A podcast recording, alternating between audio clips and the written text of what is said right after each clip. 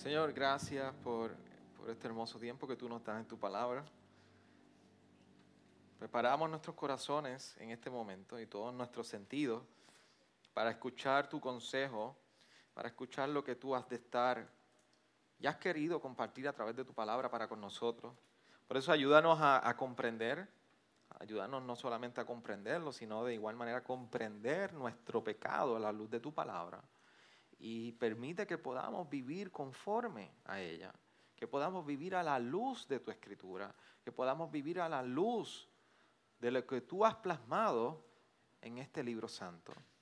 Por eso ayúdanos a entender cómo debemos caminar, ayúdanos a entender tu sabiduría revelada en estas escrituras. Por eso en esta hora venimos ante ti dependiendo de ti necesitados de ti. Por eso ayúdanos, Señor. En tu nombre oramos. Amén. Amén. Si algunos de los niños que están presentes saben que sí hay clase, así que si quieren ir, pueden ir para que lo sepan. De todas maneras, le voy a pedir a la iglesia que hoy escuche detenidamente y por favor hagan todo lo posible por estar conmigo, eh, no distraídos. Así que si no tienes que buscar tu celular, solamente por la palabra, yo te invito a que estés todo oídos conmigo eh, y siguiéndome con las escrituras en todo momento. Para mí es muy bueno estar de vuelta, así que hace tres semanas que no había estado de nuevo predicando, así que habíamos tenido buenos bateadores emergentes, estaba Israel y Joel, y tuvimos una semana que la luz pues impidió que nos pudiéramos reunir.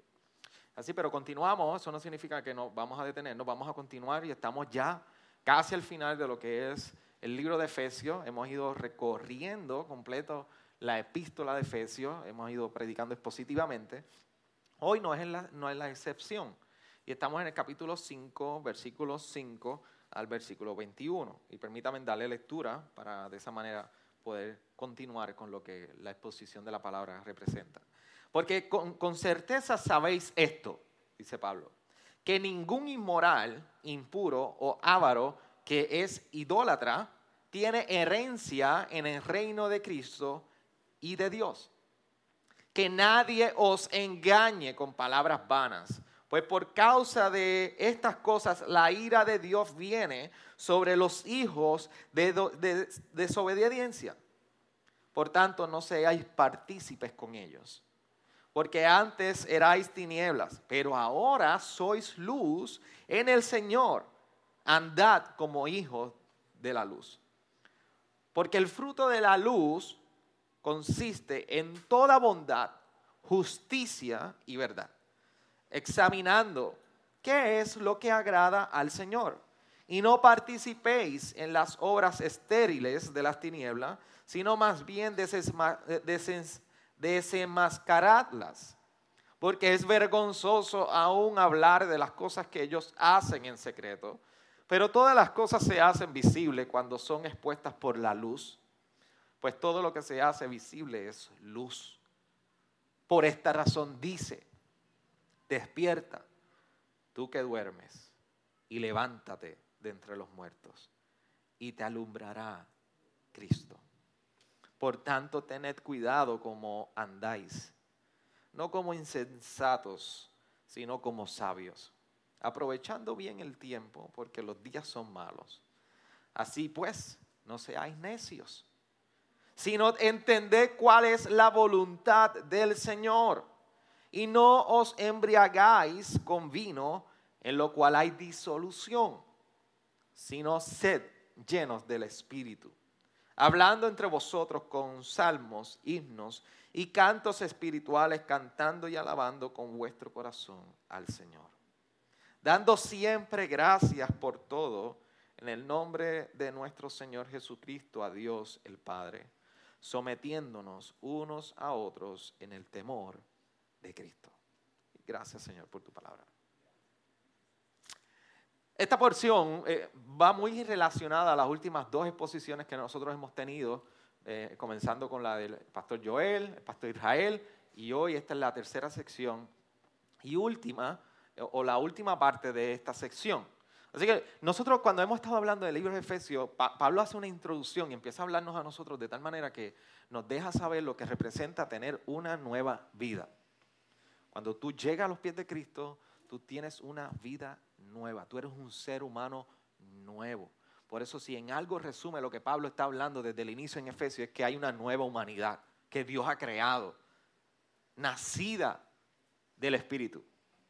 Por lo tanto, si hay una nueva humanidad, hay una nueva ah, persona, quiere decir que nuevas personas juntas, redimidas, nuevas humanidades, una transformación en nosotros espiritual, significa que entonces cuando toda esa gente uno la tiene junta, hay una nueva comunidad. Porque entonces la manera que nosotros somos, nos comportamos, interactuamos es muy distinto. Porque es una comunidad de fe, transformada por la obra de Cristo y la obra santificadora del Espíritu Santo. Y entonces hemos estado hablando sobre lo que representa tener una nueva humanidad. Después pasamos lo que representa es tener una nueva comunidad, lo que representa, representa ser, perdón, una nueva comunidad, como ya no hay divisiones, como ya no hay división de raza, estatus social, procedencia, etc. Ahora en Cristo somos uno. Pero no solamente eso, que como todo individuo, como toda comunidad o sociedad, ahora hay unas nuevas normas para nosotros, hay una manera distinta de vivir.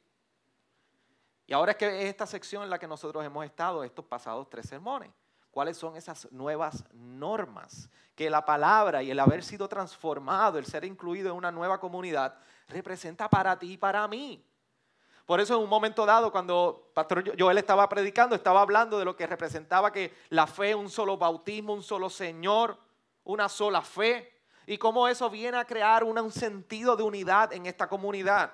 Empieza a, a sobrepasar barreras en esta comunidad y en la interacción de esta comunidad de fe.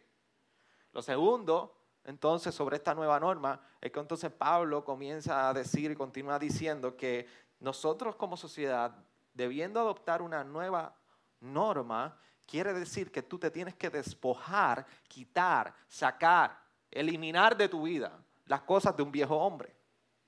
Si tú eres nuevo y una nueva persona, como dice 2 Corintios 5, 17, que tú te vestías de una manera.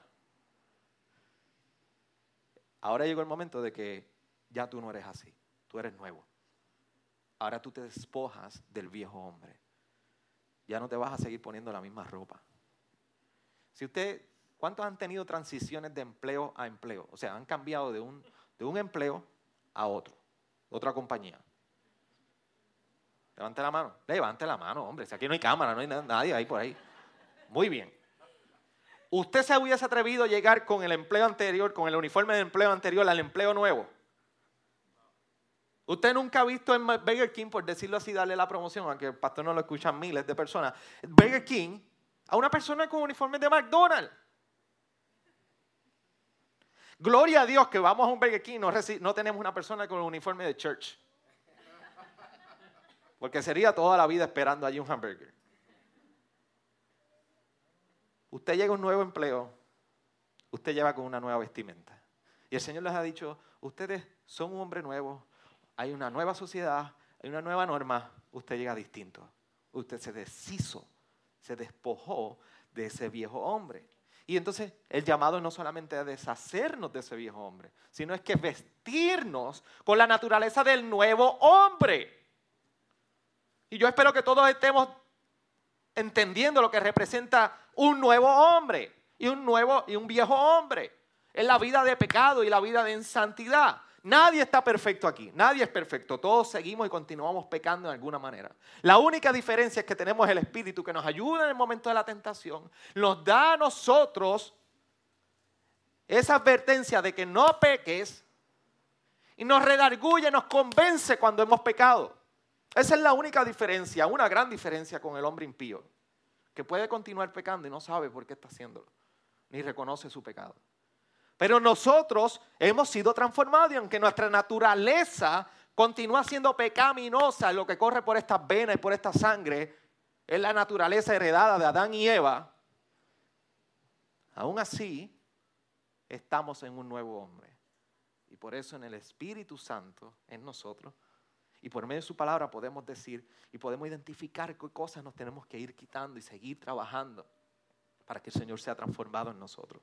Así que el carácter del viejo hombre no lo despojamos y tomamos el carácter del nuevo hombre.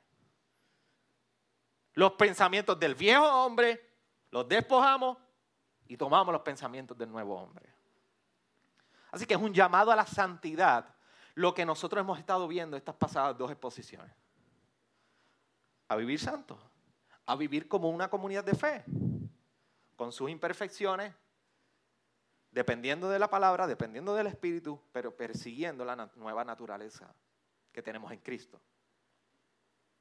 La única diferencia ahora es que esta porción que leímos del versículo 5 en adelante, en cierta manera dice, pero, pero Xavier, sigue hablando de lo mismo, está ahí pasando juicio del inmoral, del impuro, del avaro, del bochinchoso también, porque empieza a hablar un poco ahí de, los que comparten cosas ah, y dicen cosas, obscenidades.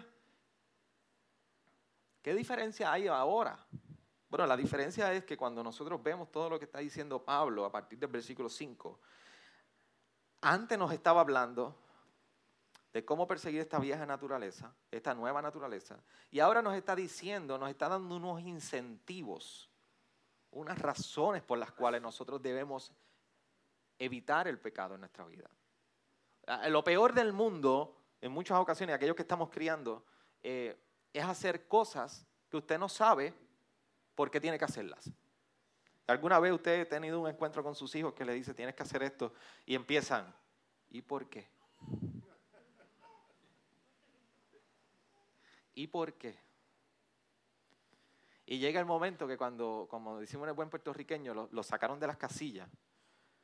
Porque yo soy tu padre, yo soy tu madre y tú haces lo que yo diga y... Salió Goxila de debajo del piso. porque yo lo digo. Y, Pablo nos está diciendo en esta ocasión, en el versículo 5, no hagan esto por estas razones.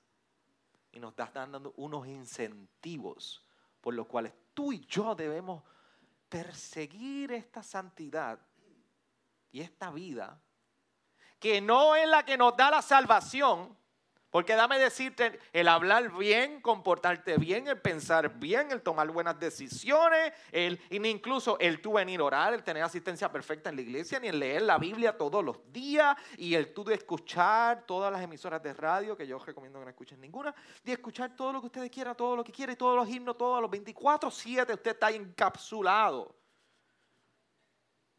con toda esta música y con todo esto ahí, ese sistema. Déjame decirte algo. Nada de eso te salva.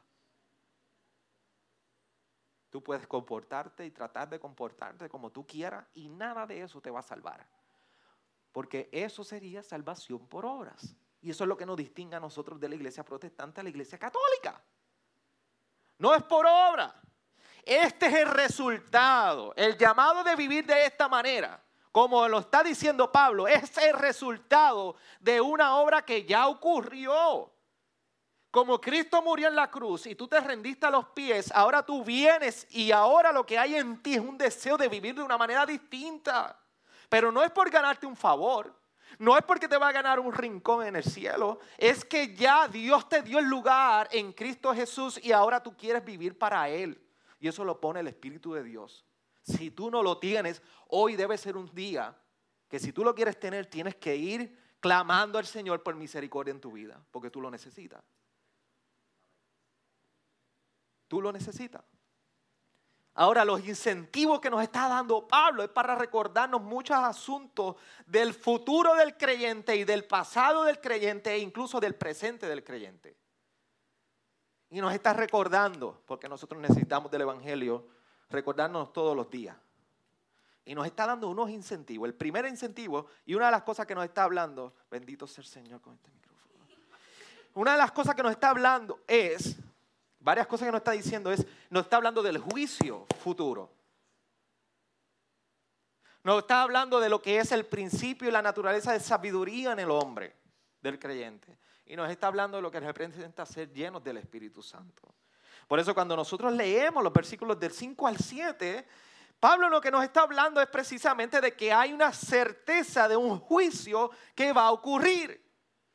Así que el incentivo, el ánimo que nos está dando es que persigamos la rectitud de nuestra vida, que persigamos la santidad de nuestra vida. Porque anteriormente nos está hablando en el versículo 3 y 4 de lo que representa la inmoralidad. Y ahí nos está hablando de que habrá un juicio del cual el inmoral no podrá escapar por más que piense el inmoral que va a poder escapar, no va a poder escapar de él. La gente piensa que las cosas pasan por alto. Y todo el mundo se olvida. Y ese es el patrón que nosotros vemos. Hay un pecado, un pecado, un error, eso nadie lo va a ver. Y pasó, y pasaron los años, nadie se enteró. En el Señor no es así. Ana Catalina tiene una de las costumbres todas las tardes cuando llega su abuelo, o llega a nosotros cualquiera de sus padres. No es que tiene muchos padres, es que tiene a Neicha y a mí. Pero cuando llegamos, tiene una costumbre de que ella trata de taparse con todos los cojines del mueble que está en la sala. Lo que ella no sabe es que siempre deja los pies descubiertos. Y así es nuestra vida delante de Dios. Tratamos de taparnos, de taparnos, de taparnos. Y siempre, siempre, siempre saldrá a la luz todo lo que tú y yo somos. Así que no habrá nada de la inmoralidad en el hombre que pueda escapar de este juicio. Incluso cuando en el versículo 5 es bien interesante que Pablo recalca y dice que todo esto inmoral, impuro y ávaro es idólatra. Son ídolos que nacen del corazón y nos lleva a vivir de esta manera. Hay un problema de idolatría en el corazón del hombre. Así que dentro de los múltiples vicios y tentaciones que nosotros somos expuestos, el alcohol, el chisme, la sensualidad, la sexualidad, la pornografía, todo esto, lo que hay en el fondo de todo esto es un problema de idolatría en tu corazón. Es algo que tú adoras en tu corazón. Y en un momento dado tomaste este ídolo, lo pusiste en tu corazón, le diste el lugar que le correspondía a Dios y viviste conforme a ello. Y eso es inmoralidad. Nadie podrá escapar de esto. Incluso el apóstol le dice más adelante que nadie tendrá herencia en el reino de Dios ni de Cristo a causa de esto. Por eso en el versículo 6 dice que nadie os engañe con palabras vanas. Pues por causa de estas cosas la ira de Dios viene sobre los hijos de, desobediencia. Y cuando está diciendo que nadie los engañe, óyeme, ¿qué, qué mucho frosty hay por ahí afuera en la calle cuando nos dicen, eso no es nada. Tranquilo. Tranquilo, que este pecado chisme y este, este cosita, tranquilo, eso Dios lo pasa, Dios te perdona, Dios es todo amor. Oye, Dios es amor y demostró su gracia en la cruz del Calvario. Y aquí tenemos un problema en Vega Baja, y me voy a tirar todos estos días directo, porque vengo directo. Un problema de legalismo en esta, esta bendita ciudad donde todo es pecado, no te puedes vestir así, no puedes caminar así, no puedes andar así, no puedes hablar así, porque esto es pecado. Shame on you. El legalismo es pecado. Pero de igual manera irnos al otro extremo de pensar que estas cosas pasan por alto y que no hay una necesidad de vivir santo delante de Dios, está mal. Por eso Pablo está diciendo que nadie te engañe, que nadie te, deje pensar a ti o te convenza de que esto no es un problema delante de Dios. Y por ahí se ha dicho muy famoso en los últimos años el universalismo. Y lo que afirma el universalismo es que al final del día todos iremos para el cielo.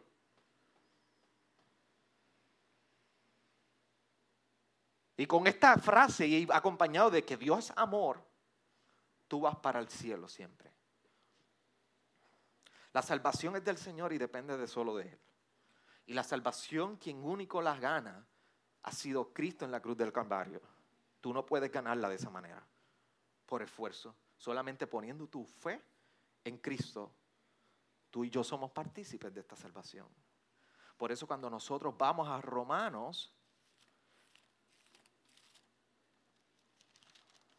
5, la única manera de tú, tú y yo, la única manera de tú y yo ser libres de esta ira de Dios que viene sobre los hijos de desobediencia que dice Pablo en Efesios, versículo 6 del capítulo 5, en Romanos 5, 8 al 9 nos dice muy bien, pero Dios demuestra su amor para con nosotros, en que siendo aún pecadores, Cristo murió por nosotros. Entonces, mucho más, habiendo sido ahora justificados por su sangre, seremos salvos de la ira de Dios por medio de él. ¿Se dieron cuenta cómo es que somos salvos de la ira de Dios?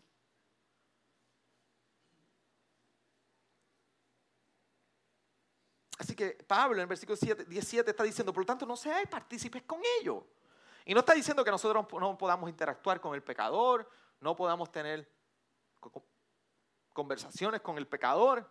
Al contrario, no hay manera que entonces nosotros el Evangelio pueda ser expuesto si no vamos a donde el pecador. Lo que está haciendo Pablo y lo que está diciendo es que no te no participes, no te asocies con el pecador. Por eso la vida de, una, de toda esta comunidad nueva, un ser humano nuevo, se distingue en que nosotros no participamos, no nos asociamos con el mismo pecador. Por eso nos distingue que mientras muchas personas que quizás no han conocido a Cristo, hoy hacen muchas cosas distintas a nosotros, nosotros venimos y nos congregamos como un testimonio, un drama del Evangelio, porque es un llamado de la palabra a congregarnos y adorar al Señor en comunidad. Así hay unas distinciones que sí establece, se establece, aunque esto no significa que no tengamos contacto con el pecador. Y hablando sobre esto, vemos que entonces Pablo señala toda esta problemática de inmoralidad que al final del día es idolatría y está haciendo referencia sobre un evento del futuro, el día que habrá juicio a los hijos de desobediencia. Pero ahora entonces Pablo recurre a hablar en los mismos términos, pero no teniendo presente solamente el futuro. Ahora viene a hablar sobre lo que es el estado presente y lo que fuimos en un pasado. Por eso en el versículo 8 dice, porque antes erais tiniebla, pero ahora sois luz en el Señor. Andad como hijos de la luz, porque el fruto de la luz consiste en toda bondad, justicia y verdad, examinando qué es lo que agrada al Señor. Y no participéis en las obras estériles de las tinieblas, sino más bien desesmascararla, porque es vergonzoso aún hablar de las cosas que ellos hacen en secreto. Así que ahora nos está diciendo, ahora sois luz. Pablo ahora se va a nuestro pasado y nos está diciendo, antes ustedes estaban en tiniebla, pero el estado presente es que son luz. Así que recurre a la imagen de la oscuridad y la luz para traer en nosotros esa descripción de nuestro estado espiritual como hijos de Dios. Esto también mira cuando nosotros vamos al versículo 17 y 18 del capítulo 4, mira cómo describe en un momento dado el patrón de, Pablo, como estamos viendo. Les dice, esto digo pues ya y afirmo juntamente con el Señor que ya no andáis así como también los gentiles, andan también los gentiles, en la vanidad de su mente, entenebrecidos en su entendimiento, excluidos de la vida de Dios por causa de la ignorancia que hay en ellos por la dureza de su corazón. Así que ante la incredulidad y el impío, Pablo está describiendo que siempre hay algo de oscuridad y entenebrecimiento en su mente. Y ahora nos dice, ustedes estaban así. Pero en la manera que el Evangelio ha llegado a tu vida, en la manera que el Señor ha venido a transformar tu vida, es que te ha traído a luz. Y como te ha traído a luz, camina camina como hijos de la luz.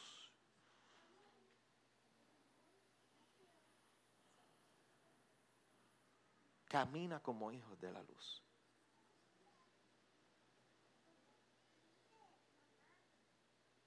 En alguna ocasión los que están criando saben muy bien que cuando estamos bregando con nuestros hijos, a los nenes le vamos y le decimos, chicos, Cógelo con fuerza como un hombre. Si tu esposa te tiene que decir eso, esto, es un problema que tú tienes serio. Podemos irnos en consejería. En el caso de nosotros, estamos instruyendo a nuestras niñas como, como niñas. siéntate. Las niñas se sientan de esta manera. Modales, ética, etiqueta en la mesa. La gente se siente y cuando están con los cubiertos, volando los cubiertos, jugando con el cuchillo, y usted acá con el cuchillo, y usted ve el cuchillo cuando lo coge la mano y ve lo que lo ve es que lo tiene pasado. Yo cuando Ana coge el cuchillo en la mesa, yo, yo veo atravesando a alguien con ese cuchillo. Y yo me vuelvo histérico. Y yo, Ana, no, en la mesa nos sentamos así. La palabra nos está recordando, si tú eres hijo de luz, camina como un hijo de la luz. ¿Cómo tú estás caminando? Ay, pastor, que yo tengo la L4, la L5, la L6, la cervical aquí, la espalda que hay, la rodilla aquí, y el tobillo acá, y el dedo del gordo, y la uña pequeña. No, no, no, no cómo tu vida espiritual está andando delante de Dios.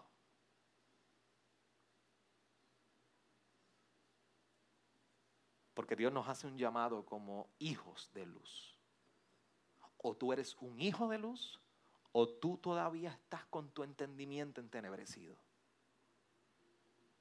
Y debemos examinar cómo estamos caminando delante del Señor. Porque lo que Pablo está diciendo es que tu comportamiento, y escúchame bien, tu comportamiento debe ser conforme a la identidad que Dios nos ha dado. Si tú no te estás comportando, no estás viviendo una vida conforme a la identidad que tenemos en Cristo Jesús, Houston, we have a problem. Tenemos un gran problema en tu vida. Y tú necesitas ayuda. Tú necesitas del Evangelio, tú necesitas de Dios. Tú necesitas predicarte este Evangelio. Por eso tienes que empezar a escudriñar y rebuscar y rebuscar, como decimos en el buen campo. Rebusca en tu corazón dónde está tu identidad. ¿Por dónde se fue tu identidad? ¿Por dónde se fue lo que tú eres? Se supone que tú seas. Porque el llamado de la palabra es a caminar conforme a la luz que nos habría venido a brillar. Por eso pregúntate cómo tú estás viviendo. ¿Tú vives conforme a qué vives tú? ¿Al placer de tu cuerpo? ¿A los pensamientos de tu mente? ¿A las dificultades de la vida? Y te haces la víctima todos los días. ¿Conforme a qué tú vives? Porque cuando Pablo está usando esta metáfora de la luz, lo que está diciendo y nos está llamando es que como creyentes tú y yo podemos vivir abiertamente. Y no importando la circunstancia, nos va a distinguir un gozo, un regocijo de vivir para Cristo. Y de transparencia, que no te importa cómo te vean y dónde se metan en tu vida, siempre eres de una sola pieza. Siempre van a haber luz en tu vida. Que por donde quiera que te corten, bote luz. Que si te ven de espalda caminando, ven luz en ti. Por eso es importante saber que es imposible que nosotros podamos vivir en la luz y a la misma vez disfrutar de la misma actitud de aquellos que no viven en la luz. Por eso vemos que en un momento dado, Pablo nos dice en el versículo 11, que no participéis en las obras estériles de las tinieblas, sino más bien desmascararlas. Óyeme, no hay reconciliación en esto. No hay manera que tú puedas decirme, pastor, yo vivo en la luz, pero a la misma vez te asocias y vives áreas de tu vida entenebrecidas. Óyeme, despierta. La iglesia tiene que despertar. Tu vida tiene que despertar. Porque ¿dónde vas a terminar tus días? ¿Dónde vas a terminarlos? El pastor llegó gritó, me importa. Pero ¿dónde va a llegar? ¿Dónde vas a terminar tus días?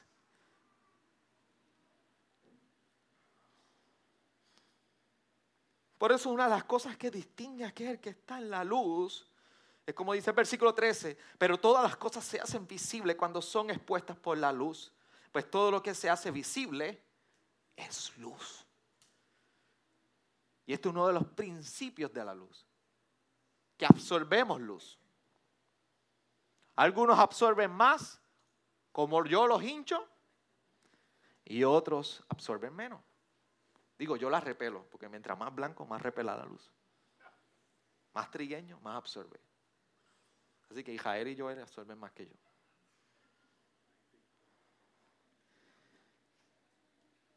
Pero cuando un objeto está en oscuridad y es iluminado, se convierte en luz. Absorbe luz, es luz. Así que lo está diciendo Pablo en este momento dado es que todo aquello que se hace visible es luz. Y algo que debe distinguir nuestra vida es que entonces comenzamos a hacer luz en medio de las tinieblas. Hay una transformación. Es imposible que el objeto que es iluminado ahora y le da la luz, ese objeto continúe en oscuridad. Hay una transformación en ese objeto. Por lo tanto, si tú y yo hemos sido iluminados por la luz del Señor, hay una transformación en nosotros. Debe haber ocurrido una transformación en nosotros. Es imposible decir estamos en la luz y tú continúas en oscuridad. Y ese versículo 14 es interesante porque está diciendo, por esta razón dice, despierta tú que duermes y levántate entre los muertos y te alumbrará Cristo. Algunos dicen que posiblemente es una referencia a, Isaías 60, 62, capítulo 60 o 62, no me recuerdo bien ahora. Algunos dicen que era un himno que se cantaba en el momento del bautismo. Y lo que está haciendo en este momento dado Pablo, utilizando esta, esta sección, que se cree que es un cántico, es que está describiendo nuestra antigua condición en Adán, en términos de lo que es dormir, lo que es la muerte, lo que es estar oscuro. Y como entonces la conversión viene a representar lo que es despertar del sueño, levantarte de la muerte y ser traído a la luz de Cristo. Por eso dice, despierta tú que duermes y levántate de entre los muertos y te alumbrará Cristo. Así que lo que está describiendo esta conversión, esta transformación que precisamente los hijos de la luz tienen que haber experimentado. Estás dormido, estás muerto, estás en oscuridad y en Cristo eres despertado, eres iluminado y atraído a Él. Así que viene a describirnos entonces y nos da estos incentivos.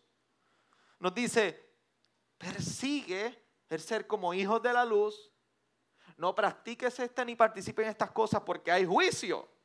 No heredarás todas estas cosas y porque tu vida ha sido transformada. Nos está incentivando, nos está recordando por qué debemos andar de esa manera. Lo segundo que está haciendo ahora es que a partir del versículo 15 nos está diciendo la naturaleza de la sabiduría que debe distinguir en una, una vida transformada. Por eso nos está diciendo en el versículo 15, por esto tanto tened cuidado como andáis, no como insensatos, sino como sabios. Y nos está diciendo, ten cuidado como tú caminas. Y si, usted ha entrado a algún, algún, algún shopping center, un centro comercial o, algún lugar y de momento usted se encuentra que hay una bajadita, un, piso en falso, eh, alguna piedra o algo, un boquete. Eso no hay mucho aquí, Puerto Rico. Pero usted va caminando y, cuando usted va al frente dice, tengan cuidado que hay un boquete ahí. Para que nadie caiga.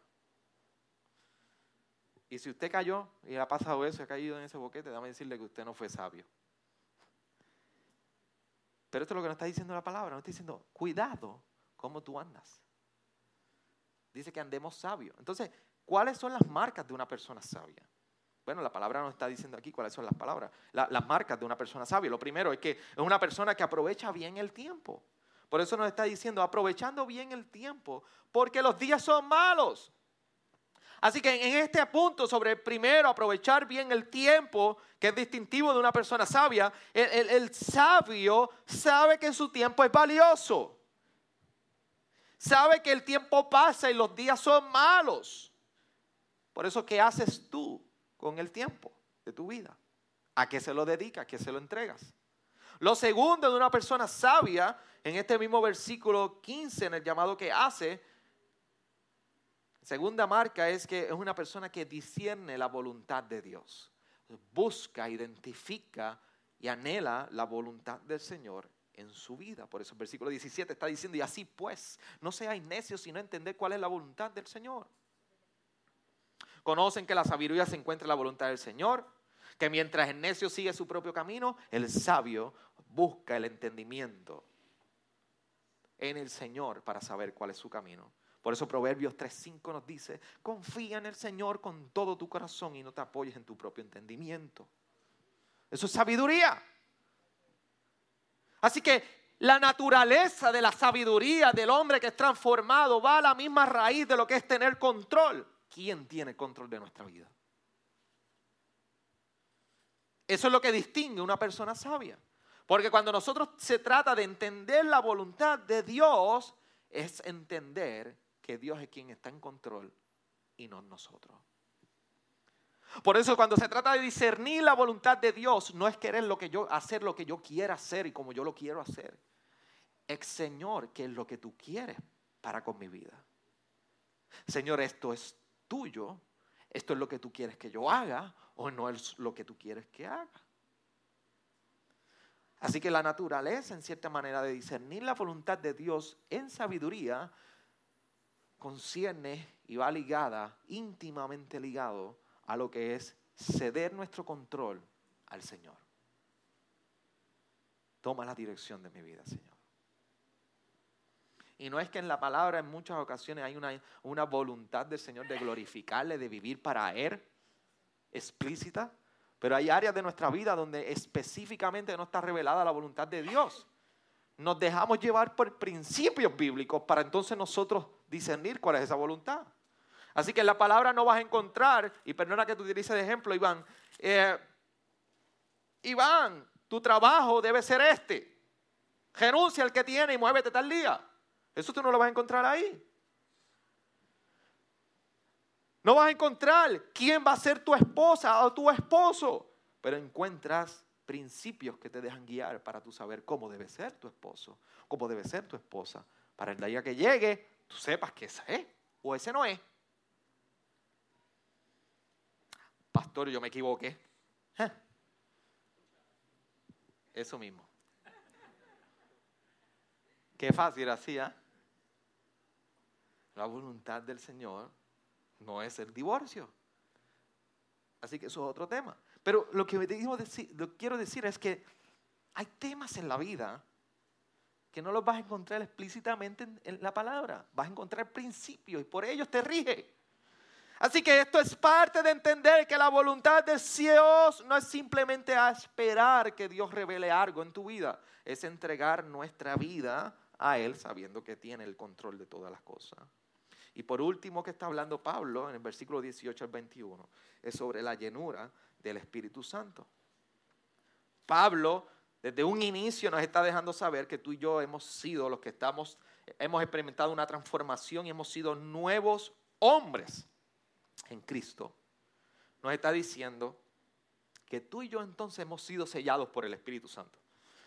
Y déjame explicar esto bien y me voy a tomar el tiempo aquí. Mire cómo dice el versículo 1, versículo, capítulo 1, versículo 13 de Efesios. Al final nos dice, Dice, en Él también vosotros, después de escuchar el mensaje de la verdad del Evangelio de vuestra salvación, y habiendo creído, fuiste sellados en Él con el Espíritu Santo de la promesa. ¿Con quién fuimos sellados? ¿Con quién fuimos sellados? Con el Espíritu Santo. Fue capítulo 4, versículo 30, está diciendo, y no entristezcáis al Espíritu Santo de Dios por el cual fuiste sellados para el día de la redención. Así que usted tiene el Espíritu Santo cuando qué? Cuando viene a Cristo. Él es quien lo trae a Cristo. El Espíritu Santo te trae a Cristo. Y ese día el Espíritu Santo viene a morar en ti, te sella, está sobre ti. Déjeme decirle que si a usted le enseñaron que hay un segundo bautismo en el Espíritu Santo, es error. La Biblia no habla de un bautismo en el Espíritu Santo. ¿Qué clase de herejía ha dicho el pastor? Cuando usted consiga en la Biblia que hay un segundo bautismo del Espíritu Santo, me avisa. O está buscando otra Biblia. La Biblia no habla del bautismo del Espíritu Santo. Y lo que usted entiende y entendía el que le enseñó ese disparate. El Espíritu Santo viene a morar en usted en el día que usted llegó en arrepentimiento y desde ese día es su casa y está en su corazón y habita en usted. Así que el Espíritu Santo no llegó, te arrepintió y se fue de tu vida. El Espíritu Santo está morando en ti desde el día que tú le entregaste tu vida a Cristo. Fue el mismo Espíritu Santo, ¿se acuerdan de la conversación de Nicodemo? Así mismo le decía el Señor, el que nace de la carne, carne es, y el que nace del Espíritu, Espíritu es. Así que la conversión del creyente es un nacimiento en el Espíritu y el Espíritu vino a morar en ti. Así que si tú estás esperando un segundo bautismo, sigue esperando porque nunca va a llegar. El Espíritu Santo vino a morar en nosotros y es la tercera persona de la Trinidad. Es el mismo Dios habitando en nosotros. Dios Padre, Dios Hijo y Dios Espíritu Santo. Si usted no cree eso, esta no es la iglesia para usted. Usted cree en herejía. Porque el Espíritu Santo es Dios. Y es Dios habitando en nosotros. El mismo Jesús dijo, me es necesario que yo me vaya para que el consolador se quede con ustedes. Así que para el Espíritu Santo, que es una persona, para Jesús mismo era importante, tan importante que él entendía necesario ascender a los cielos y que él se quedara. Y es el Dios mismo habitando en nosotros. ¿De dónde viene el, bautismo del Espíritu Santo? No quisiera entenderlo bastante bien, pero realmente no sé de dónde lo han sacado. Lo sacan de hechos. Cuando hubo la manifestación de las diferentes lenguas. Pero eso fue un evento que tiene un significado en particular y no fue un bautismo. Así que la Biblia no está hablando de bautismo, pero sí la Biblia habla de ser llenos del Espíritu Santo. ¿Y cómo es eso? Yo me vacío, me lleno, eso es como una bomba, que tú la llenas, la vacías y así, no. Eso es como un vaso que le echo agua, no le echo agua, le elimino, me la bebo y termino y vuelvo. No. Yo voy a explicar lo que es esto. Así que lo que quiero que entiendas de principio es que no se trata de tener más Espíritu Santo cuando la Biblia habla de ser llenos por el Espíritu Santo. Ya el Espíritu Santo está morando en ti, ya ha venido a morar en ti, ha hecho morada en ti, Así que no se trata de tener más ese Espíritu Santo, el mismo Espíritu Santo está en ti. Se trata de cómo nosotros entonces damos el control al Espíritu Santo en nuestra vida para que dirija nuestros pasos. De cómo tú de estar ahí, como yo le decía a los hombres el viernes en la, en la conferencia que estuvimos, y le hablaba de este tema, es como tú estás guiando tu vehículo y hay una diferencia. Tú tienes el Espíritu Santo, pero lo tienes de pasajero. Y quizás no es la mejor analogía, pero estoy tratando de que ustedes me puedan seguir en lo que estamos diciendo, porque yo sé que todos nosotros venimos de un background de musaraña sobre este asunto del Espíritu Santo y a mí me toca desenredar esto aquí. La diferencia es que usted va en el carro y va guiando y usted es convertido, pero usted tiene el pasajero y es el Espíritu Santo. ¡Ey, Espíritu Santo, ¿cómo tú estás? ¿Por aquí es? Yo no sé, tú estás guiando. La diferencia es entonces decir, Espíritu Santo, toma el control de mi vida, que yo me voy a dejar dirigir por ti. De eso se trata, de que el Espíritu Santo nos llenemos del Espíritu Santo. De que Él tome control de todas las áreas de nuestra vida. De que es una persona. ¿Sabes lo que es una persona? ¿Tú sabes qué pasa con las personas? ¿Qué pasa con las personas? Piensa con las personas. Piensa con tu esposa, tu esposo. ¿Cuál es la dinámica de persona? ¿Verdad que es un momento fuerte? Se entristecen. ¿Verdad que hay momentos de cariñito? Nadie se gira, ahora a nadie le gusta los cariños en su casa. No hay interacción, no hay comunicación. Es una persona, la tercera persona. Así que es una persona, el Espíritu Santo es la tercera persona que tú y yo somos capaces de ofender, como dice 4.30 de Efesios.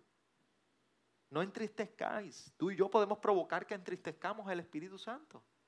Pero la, la, exhortación de Pablo es que seamos llenos del Espíritu Santo. Por eso entendiendo todo esto, de que no es que vamos a tener más Espíritu Santo, es que le damos más control al Espíritu Santo.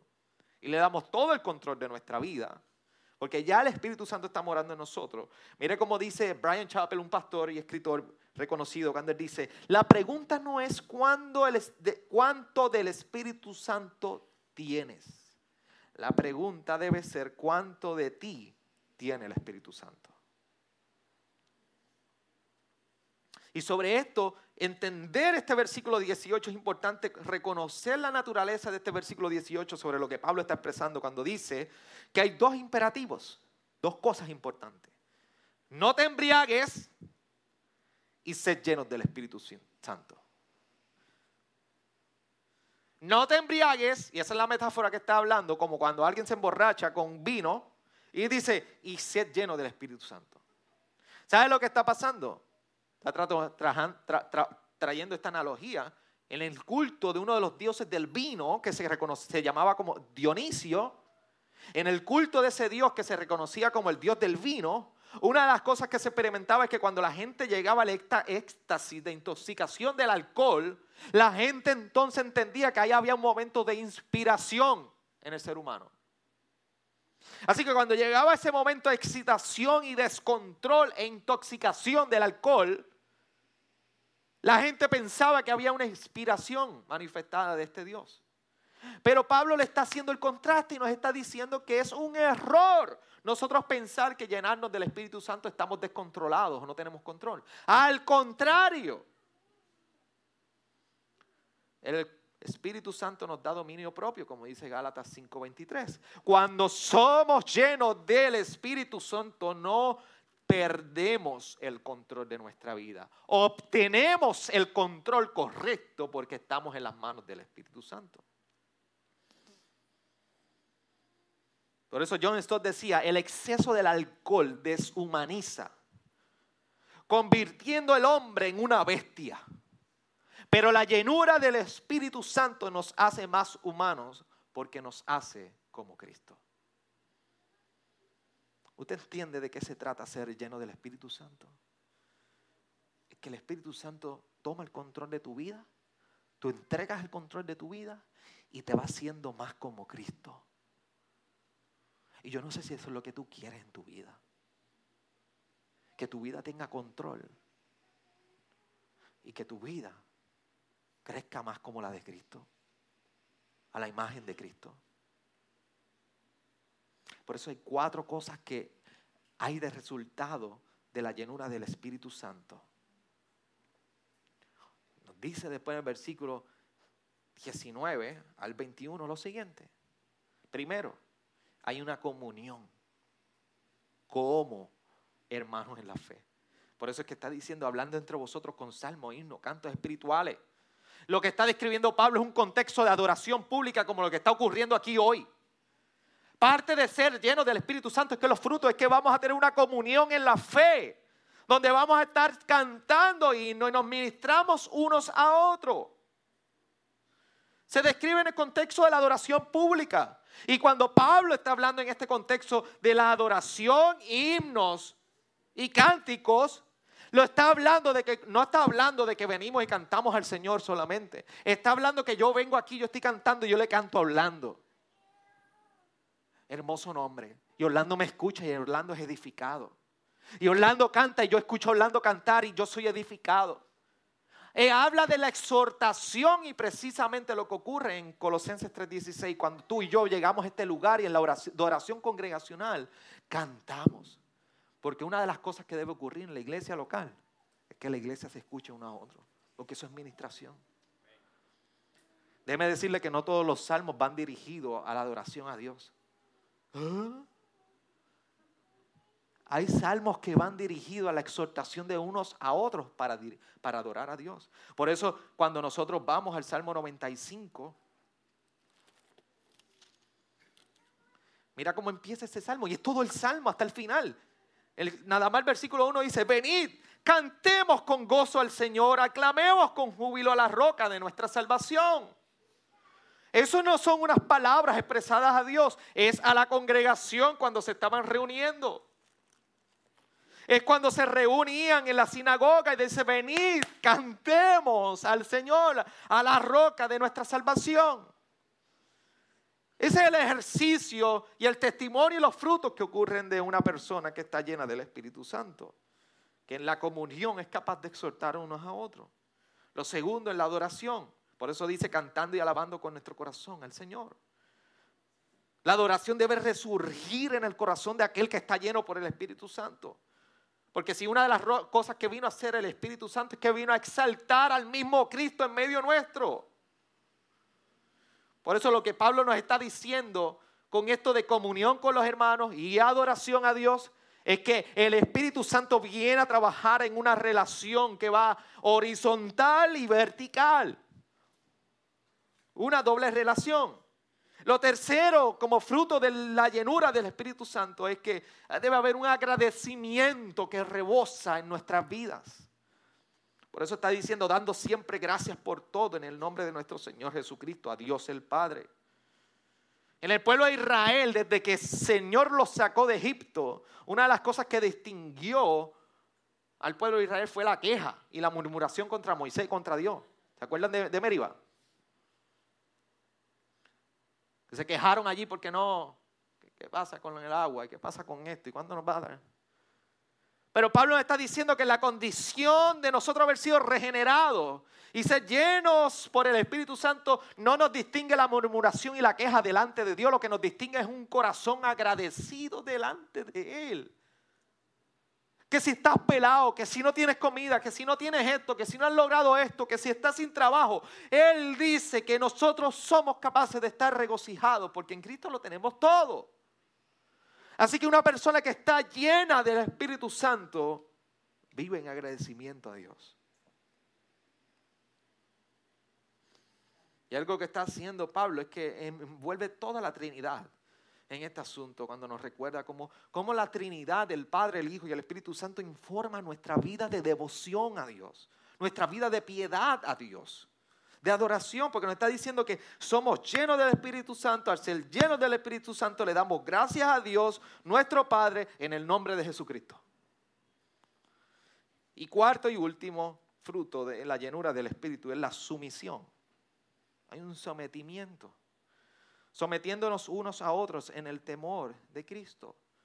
Y una de las cosas que es bien común y yo he podido ver es que las personas que usualmente reclaman, que son las más llenas del Espíritu de Dios, y son esas personas que usted los ve con los shows en las iglesias, donde sueltan el moño, bailan, brincan, descontrolados. ¿Ustedes se han dado cuenta lo que, lo que se asocia y en nuestra cultura de muchas iglesias en Puerto Rico se asocia con llenura de Espíritu Santo? Gente corriendo como salvajes brincando y con moño y, hablando descontroladamente. Descontroladamente, nadie me diga que es organizado.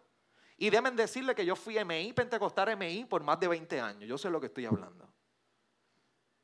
Así que no me digan, pastor, tú nunca has estado ahí. Solo conozco más que la palma de esta iglesia. Descontrol por completo. Eso no es Espíritu Santo. El Espíritu Santo trae control en nuestra vida. El Espíritu Santo ordena nuestros caminos. El Espíritu Santo trae, convicción. Y lo menos que trae en momentos como ese es la arrogancia que distingue a aquellos que brincan y saltan. Y dicen, yo estoy lleno del Espíritu Santo y comienzan a ser llamados de santidad. El Espíritu Santo lo que comienza a traer es que trae un corazón humilde a nuestra vida. De rendimiento a Cristo.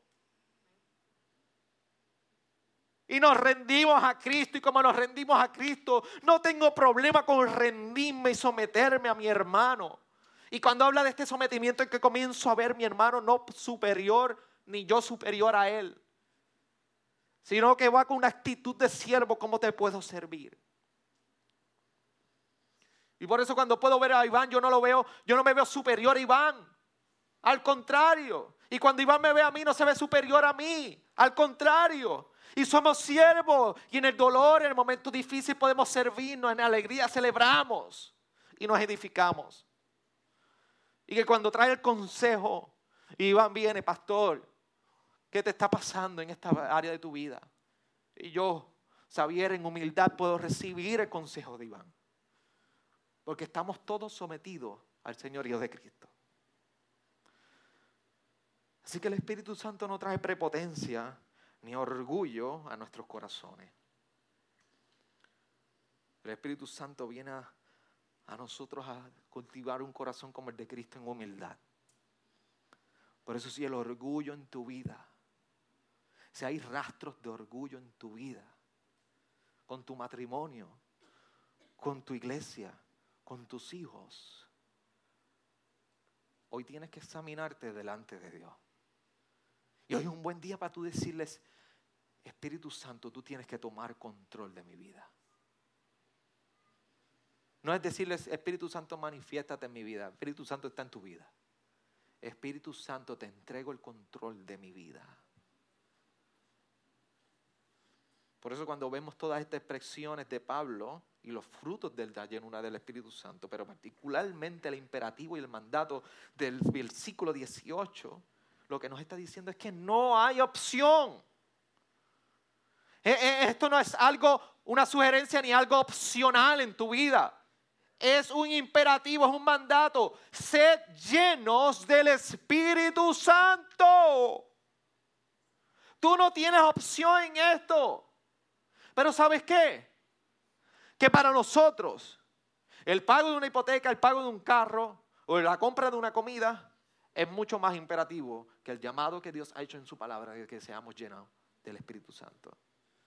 Y, yo no estoy diciendo que ahora tú tienes razón porque el pastor dijo de ir y poner la, hipoteca y saltar el mes y adjudicarte una moratoria autoinfligida tú mismo.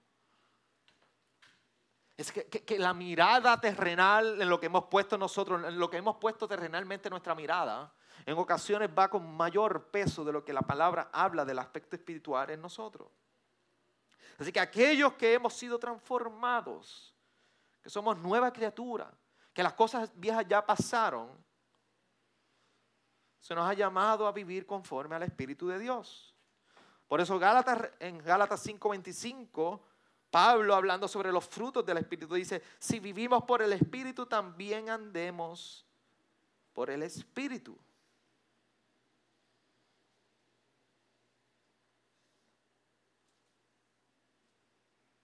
Primera de Juan 2.6 nos dice, el que dice que permanece en Él debe andar como Él anduvo.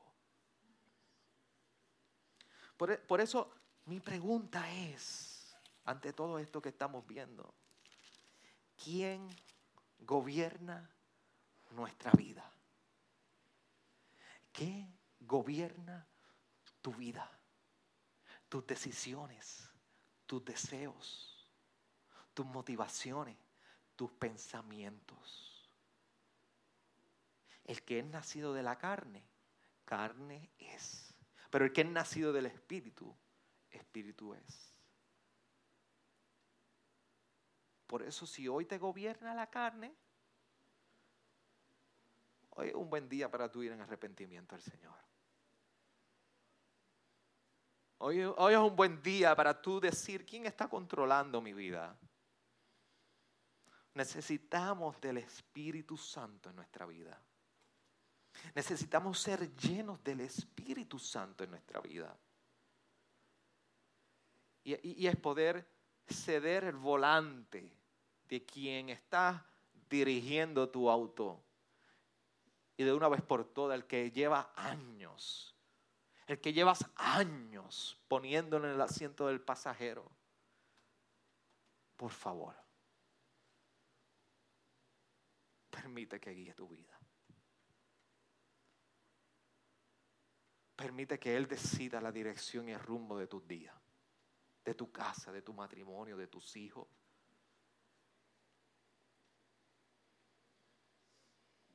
Por eso lo más hermoso es que cuando vamos a su palabra en primera de Juan 1.9 dice, si confesamos nuestros pecados, Él es fiel y justo para perdonarnos los pecados y para limpiarnos de toda maldad.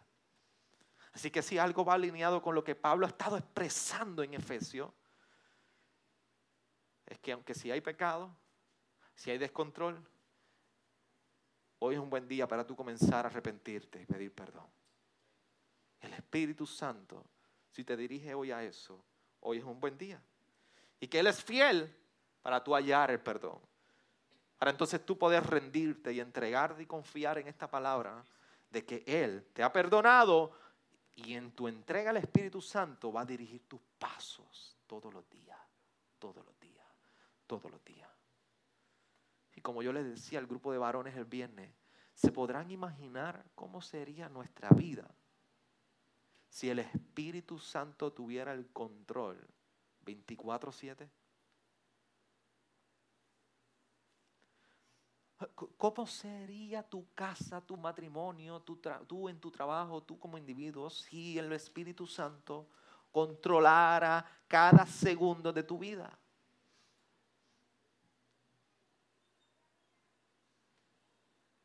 Para eso está Él. ¿Qué tal si oramos? Inclina tu rostro.